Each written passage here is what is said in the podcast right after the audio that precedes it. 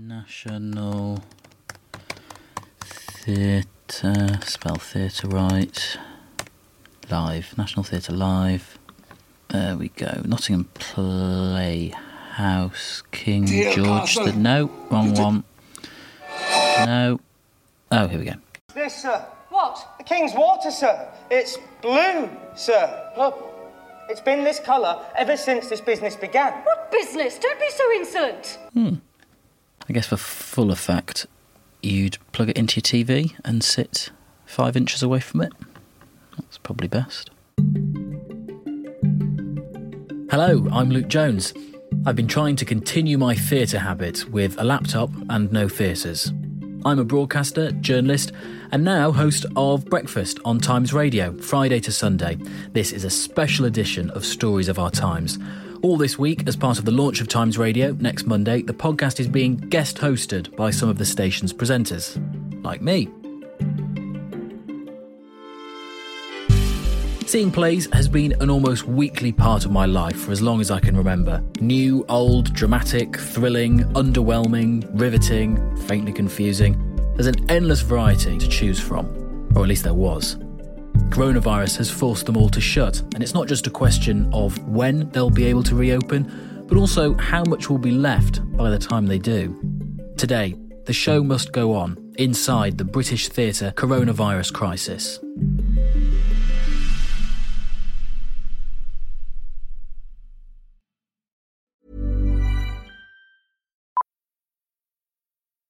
Millions of people have lost weight with personalized plans from Noom, like Evan, who can't stand salads and still lost 50 pounds. Salads, generally, for most people, are the easy button, right? For me, that wasn't an option. I never really was a salad guy. That's just not who I am. But Noom worked for me. Get your personalized plan today at Noom.com. Real Noom user compensated to provide their story. In four weeks, the typical Noom user can expect to lose one to two pounds per week. Individual results may vary. Life is full of what ifs. Some awesome, like what if AI could fold your laundry? And some, well, less awesome, like what if you have unexpected medical costs? United Healthcare can help get you covered with Health Protector Guard fixed indemnity insurance plans. They supplement your primary plan to help you manage out of pocket costs. No deductibles, no enrollment periods, and especially no more what ifs. Visit uh1.com to find the Health Protector Guard plan for you.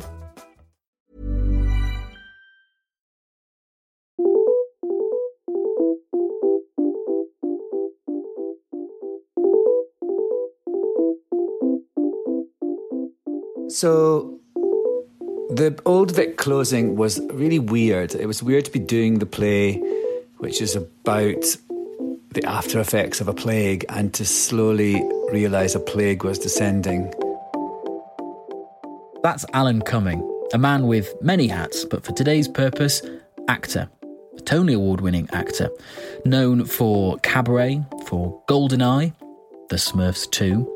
But most recently, he was at the Old Vic in Samuel Beckett's Endgame with Daniel Radcliffe. I really have always wanted to do Beckett, and I'm very much a fan of dance, and so it just seemed like a really great combination of things. My theory on it is that it is a play that makes happy people sad and sad people happy. We've just come off stage. We have. How was it for you, Dan? Um, I could have done better, but you were excellent. I told you that before. I couldn't have done better. no, I could have. I think it was a rather good show. It's Saturday night on Broadway. The run started well enough, but then COVID 19 became an increasing worry. I mean, it got more sort of scary. There started to be some empty seats. Started to be quite a lot of people wearing masks that we could see in the audience. And of course, if anyone coughed, if anyone had a persistent cough, that was really terrifying. And this was the early days of the whole thing, you know. And when you think about it, having a thousand people cough on you, cough in your direction, is not a healthy thing to do at the start of a virus. So it just became more and more. We were just basically waiting for the show to be cancelled. We knew something had to give. Broadway had closed down.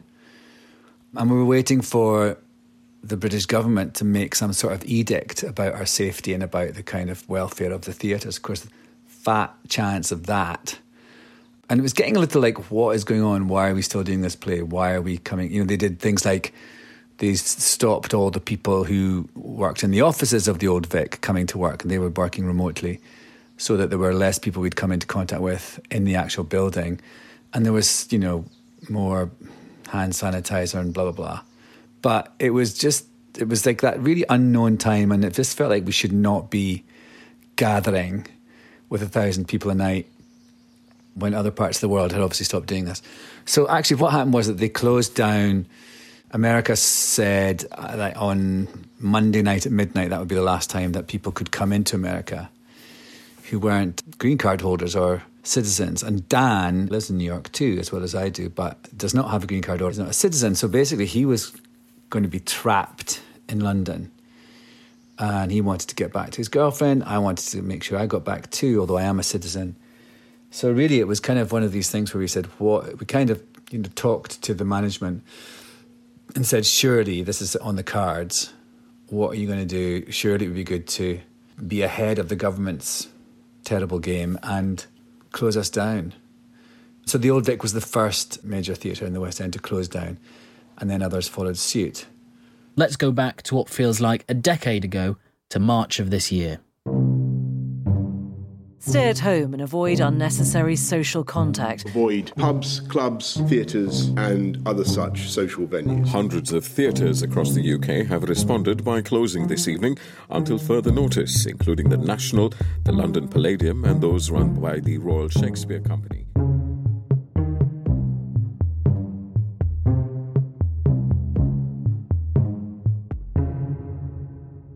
I'm Kate Varah, and I'm the Executive Director of the Old Vic. Hi, I'm Lisa Burger. I am Executive Director and Joint Chief Executive at the National Theatre. Catherine Malyon, the Executive Director at the Royal Shakespeare Company. All four of us, Kate at the Old Vic, Lisa at the National, and Catherine at the RSC, gathered round our laptops, dressed from the waist up, to discuss. How ruinous has it been having the doors shut all this time? For the Old Vic, who went first, the decision wasn't taken lightly we locked down a few days before the official notification. We were two weeks away from the end of a sold out run of Endgame with Daniel Radcliffe and Alan Cumming. And how worried were you in the build up to that point? I'd just come back from a trip to New York, so it was just gathering momentum. And I arrived back and very quickly realised that something needed to be done. There wasn't masses of time to plan or prepare. And so a lot of the first few weeks and months were spent in that very crazy period of trying to mothball an entire organisation really within days. And Lisa, for you over the road, looking at all of that happening two days before the sort of advice came to shut down, what did you make of it? Yes, well, we had Lehman on Broadway, so we were waiting for that to open. And we had a company of Warhorse in Australia who were supposed to be going on to Singapore afterwards. So we'd been watching it coming, if you like, from that direction and trying to understand essentially, you know, how, how fast it was all happening. You know, I look back now and think that because I think we are all such optimists, clearly the safety of audiences and performers was hugely, hugely important to us. But we do tend to have this inbuilt optimism that the show should go on. I think we were still hoping that somehow, for those people who wanted to come, we would be able to keep performing. And then we just realised that that was absolutely not what we should be doing at all, that this was a much, much bigger public health issue, and we had to respond accordingly. So we had those awful conversations with the companies in which we were saying goodbye to them. It was so, so sad. And, you know, and that idea of, well, we're closed and how do we close and when are we ever going to get people back in again? Hard. And Catherine, was that a similar set of events for you? And also, did you have a voice in your head kind of saying, well, this will be shutting for two weeks, maybe, or maybe at least the productions we have on, but the rest of our season will pick up? Genuine, a, a shocking, traumatic moment. And then, of course, having to take decisions about how do you buy enough time to do the best thing, but within the context of the very um, trying financial circumstances we all then found ourselves in. We all lost probably from 75 up into the 90% of our income just overnight. And having to decide how do you carry on then became the all consuming task, really. And Lisa, for you lot at the National, how soon did you start to really worry about the balance sheet when all of this was happening? Oh, quickly, very quickly, because of course we know that this is all about income for us. To keep the business going, it's the income and the high levels of box office that we generate that enables us to deliver our education programs, our work with young people, and our work with communities. And the lifeblood of what we do is about people and it's about relationships. So we knew that somehow we had to keep paying people as much as we could because they are the future. And you know, you can see that if you're trying to pay people but you've got no income, you're going to have problems very quickly. Fortunately, very, very fortunately, we'd built up some reserves, particularly over the last four years, and that we've been able to use those for a period of time to stay afloat. The government's furloughing scheme has helped a lot, but nevertheless, every month you're drawing down on those reserves such that very, very soon there'll be nothing left. Uh, and the impact of that being that we can't then be planning for what we want to do next, and we're sitting and thinking about redundancies.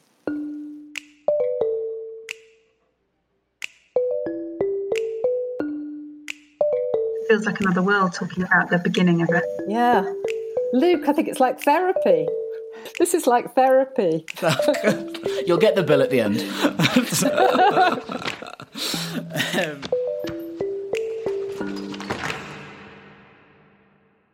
Kate, once it became clear uh, that we were going to be in this situation for a long while, how did you start thinking about adapting and, and, and staying like this for you know a number of months? We have this kind of twin objectives. Obviously, there's a huge responsibility to figure out how to survive. But on the other hand, there's a really keen desire to continue to serve the beneficiaries that we work with and the public. We've tried to manage the two side by side. And the brilliance of our sector is its creativity and innovation and resilience and certain scrappiness. That means that everybody comes out all guns blazing. And the ideas that we had, not just from our own team, but from all the creators that we've worked with over the last few years, was sort of overwhelming. And I suppose for us in particular, we're an independent theatre, we're not subsidised by the Arts Council. We are a charity, so to all intents and purposes, we rely on audiences coming and philanthropists giving, and that's why we exist. Kate and the team rallied to set up Your Old Vic, a free online hub of resources and educational materials. They launched a podcast about plays and started putting up some of their old back catalogue, which is all very well, but it doesn't make them much dollar. At the Old Vic, they don't receive any public funding, so it was a case of shaking down their corporate sponsors and kindly philanthropists. In an elegant way, yes.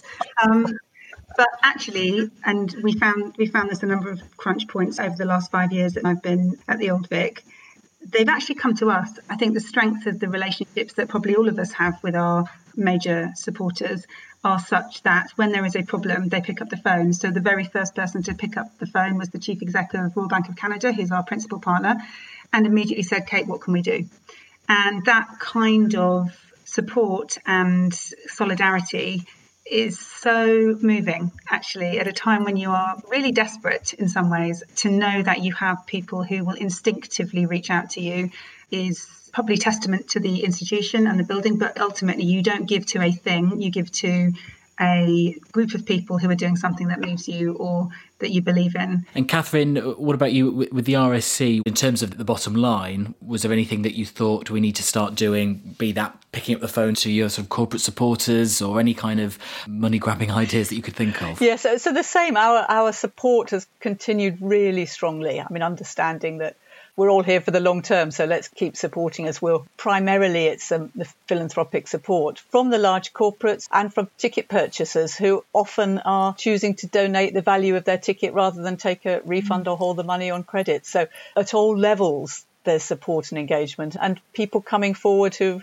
maybe have just bought a few tickets from us in the past and now wanting to join as members or patrons and, and contribute. The actual filling the gap of the lost box office just can't be done by donation. It needs to either be the full audiences with their confidence back or while we'll build up to that, we need to generate new forms of support and, and government investment in order to reopen. Uh, because because what what chunk of your budget is, is box office? Well, our, ours is a, about sixty percent. I mean, it's a chunky amount. And Lisa, same question. Once it became clear that we were going to be in this position for weeks, months, creative and money side, what, were your immediate thoughts? What could we do to get work out to audiences and thinking about all those people who were isolated in lockdown? And we had the fortunate thing of the NT Live catalogue, which is the filmed in cinemas broadcasts that we do normally, that they could be made available on YouTube to everybody for free. I think for all of us, actually, our teams have been amazing. The way that they've stepped up and dealt with this whole world of remote working, because what we do is bring people together. We're not used to being apart. But the very important thing in thinking about that is that's what we do. We bring audiences together and we thought that with what we called NT at home, even if people were in their homes separately, they could contact friends and family and they could all arrange to watch the show at the same moment. What's the matter, honey? You lost? They told me to take a street called named Desire and then transfer to one called Cemeteries and ride at six blocks and get off at Elysian Fields. In England, I will have a smart front door I will have a dining room. A starched white tablecloth, embroidered with bows. I'm Helen Mirren, and welcome to the National Theatre At Home Quiz. The first question is By what name did the Romans call Ireland? We said we'll have a curtain up moment at seven o'clock in the evening, and then people can arrange to meet remotely for a drink in the interval or to talk about it at the end. And I remember somebody asked me on a radio interview what I hoped the uptake would be. And without thinking, I said, well, over 10 years we've had 10 million. That would be nice. And I thought, why on earth did I say that? That was a ridiculous thing to say. There's no way that's going to happen. But yeah, actually, it was amazing. And we got to an audience of 10 million in about six weeks. And also, so great, the donations that we had in, you know, again, echo what Kate and Catherine said the way people, at large and small, have supported us is just, yeah, so overwhelming. It makes us realise that what we do in terms of the culture, the way that we can entertain, challenge, make people just feel alive is really something that's so important. I remember at some point during all of this, there being a suggestion that, that some of the big theatres could collapse. The Globe was one which lots of people were talking about for a time of being sort of near the brink. How close to ruin, if that doesn't sound too dramatic, but were any of you in either your whole business or a sort of wing of your business? We are right now. I mean, that is the reality that absolutely this moment we're all contemplating redundancies. We know that it's forecast that 70% of theatres will close by Christmas because of this catastrophic loss of income.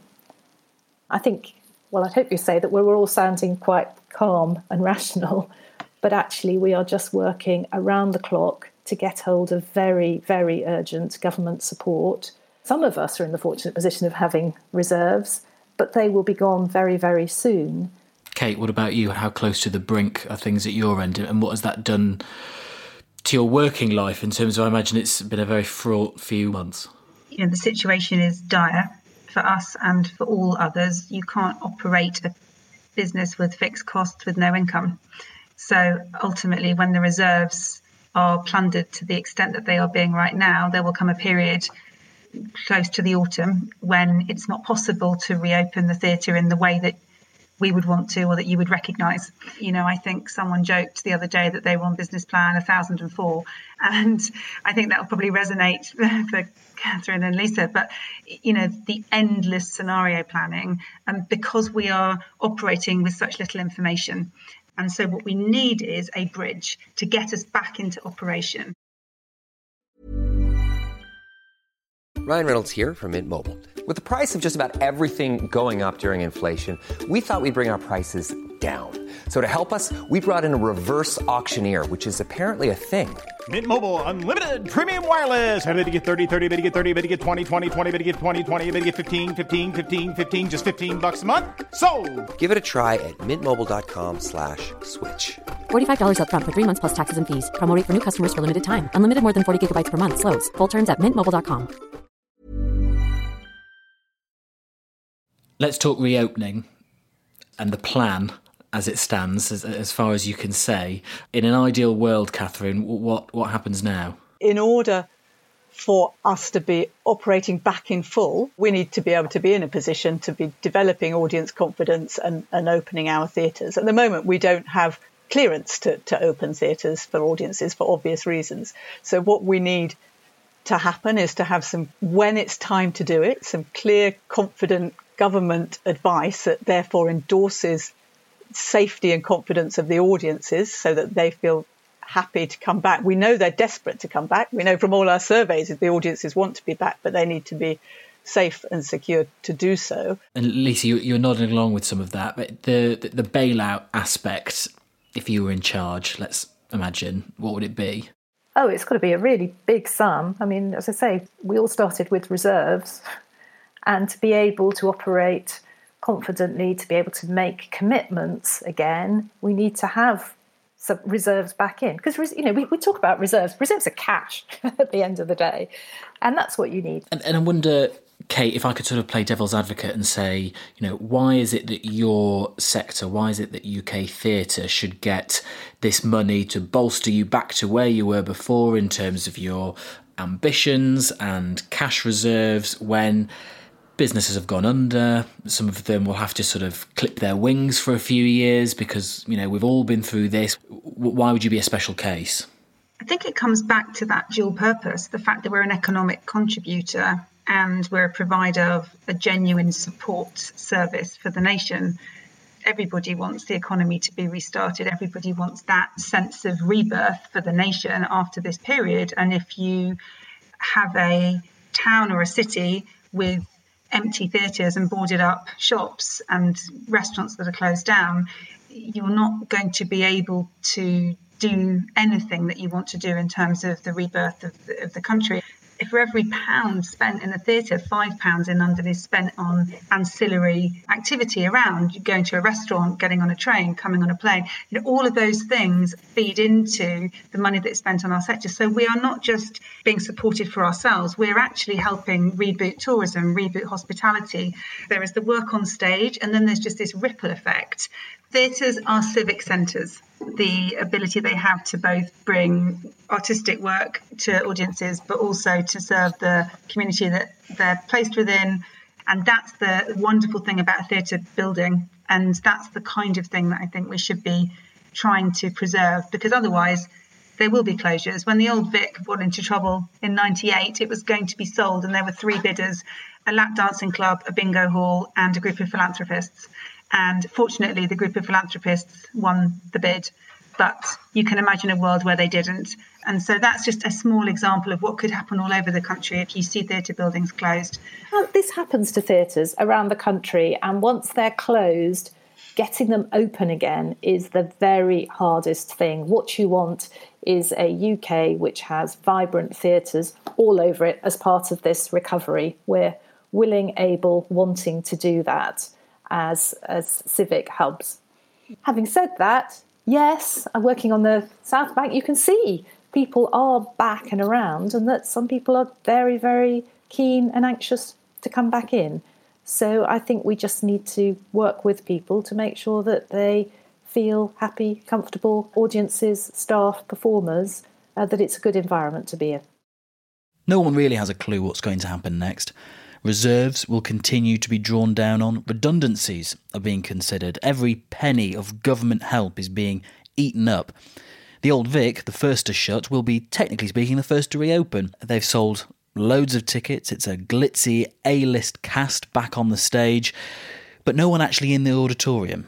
We're taking Lungs, which was a play by Duncan Macmillan um, that we did back in um, the autumn last year um, with Matt Smith and Claire Foy, and they gamely contacted Matthew, our artistic director, straight away when this happened and said, What can we do with lungs? Surely there's something we can do. It's there and it's ready, and it's just the two of us. Could we put the two of them on stage just with a laptop and Zoom and see whether we could create a live performance experience for people sitting at home. And we have charged money for that. And for those that want to join us and support us and pay the money that they would be paying this week if we weren't in lockdown to come to the Old Vic, please give it to us and help us survive through this period.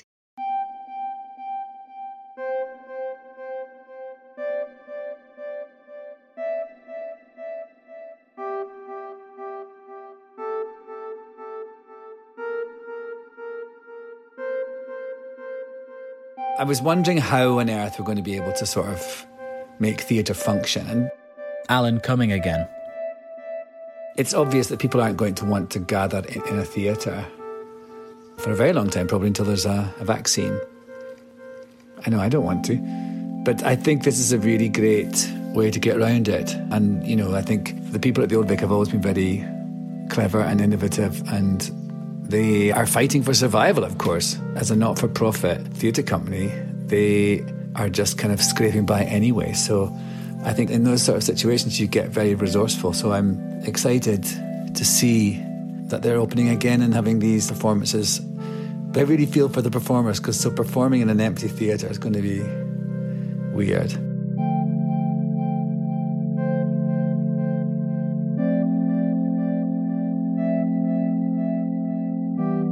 You've been listening to Stories of Our Times with me, Luke Jones, and my guests, Executive Director of the Old Vic, Kate Varah, Chief Executive of the RSC, Catherine Malyon, and Chief Executive of the National Theatre, Lisa Burger, and the actor Alan Cumming. If you're a regular, you might have heard this week my Times Radio co host, Jenny Kleeman, on the challenge of international surrogacy in a global pandemic, John Pienaar on test and trace in the UK, and Aasmah Mir on parenting and race. Tune in tomorrow to hear Stig Abell tell you why he has no friends. Do join him, he needs the company. On today's episode, the producers were Asia Fuchs and Leona Hamid. Executive producer is Leo Hornack, and the deputy executive producer is Poppy Damon. Sound design was by Carla Patella, music by Breakmaster Cylinder.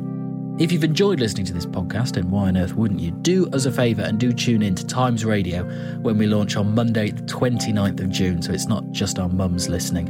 It's free, we won't take any money off you. You'll be able to find us on DAB, on your smart speaker, online at times.radio, via the Times Radio app. Or if you're quiet and keep yourself to yourself, you can sit in the corner of the studio and listen there. I'll be on every Friday, Saturday, and Sunday morning from 6am. See you then.